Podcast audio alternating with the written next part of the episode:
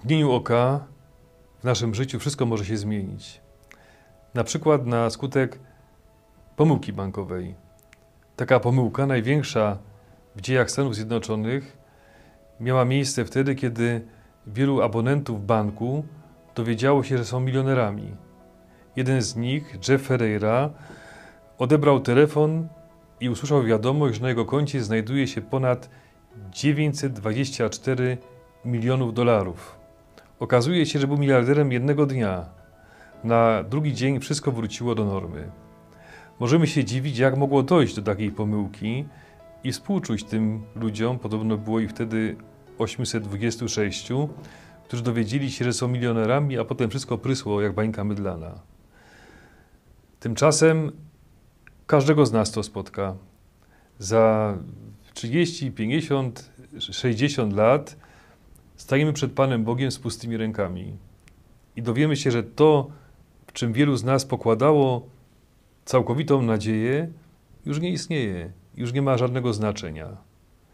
Przeżył to bohater dzisiejszej przypowieści, który zaczął budować spichlerze, ponieważ nie mógł pomieścić wszystkich swoich plonów w dotychczasowych magazynach, ale usłyszał od Pana Boga: głupcze, po co to budujesz, komu to wszystko przekażesz, skoro jeszcze tej nocy zażądają od Ciebie Twojej duszy.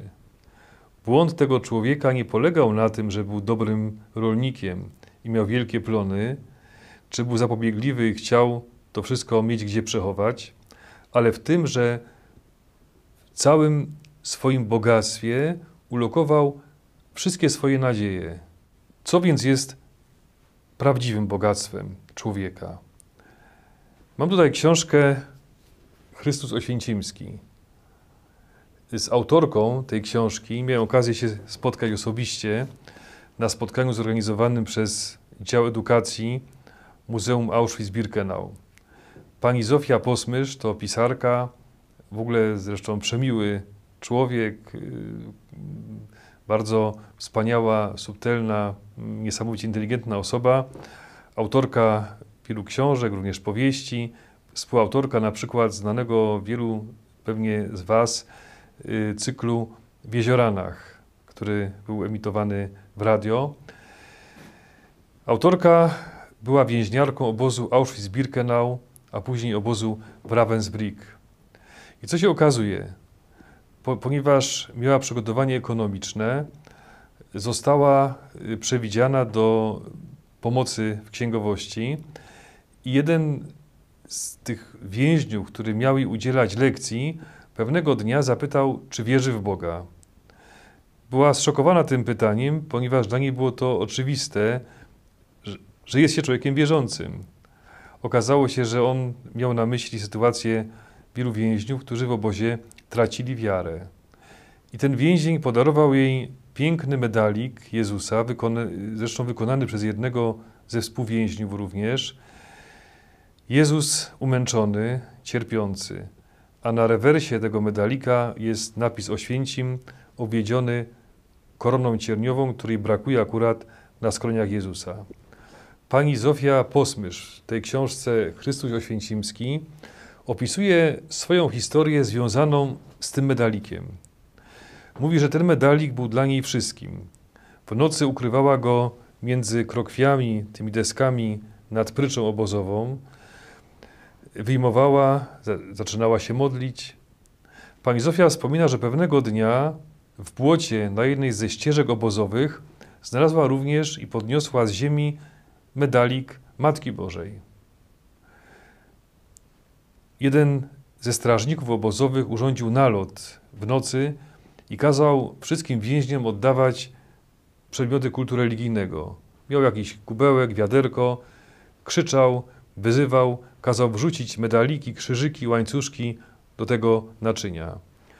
Pani Zofia chciała zdjąć medalik, ten medal z ryngrafem Jezusa, natomiast współwięźniarka pomogła jej go ukryć, a do wiaderka trafił medalik Matki Bożej.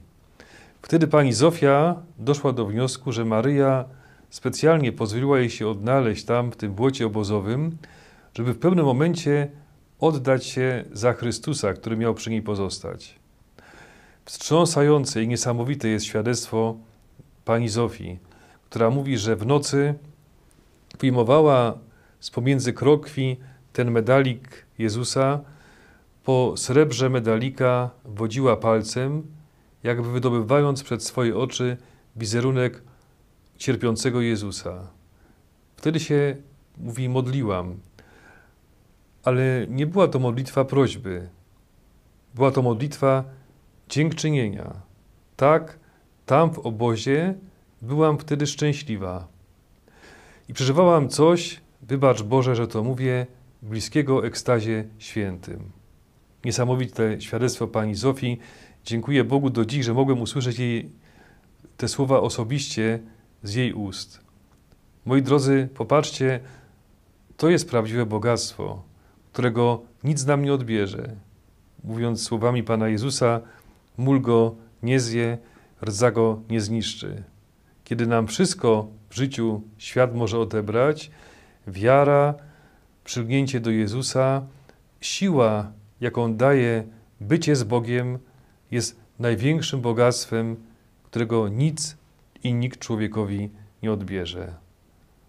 Nie bądźmy tymi głupcami z Ewangelii, to znaczy bądźmy zapobiegliwi na miarę naszych możliwości, ale całą naszą nadzieję pokładajmy w Bogu, który jest jedynym trwałym oparciem w życiu.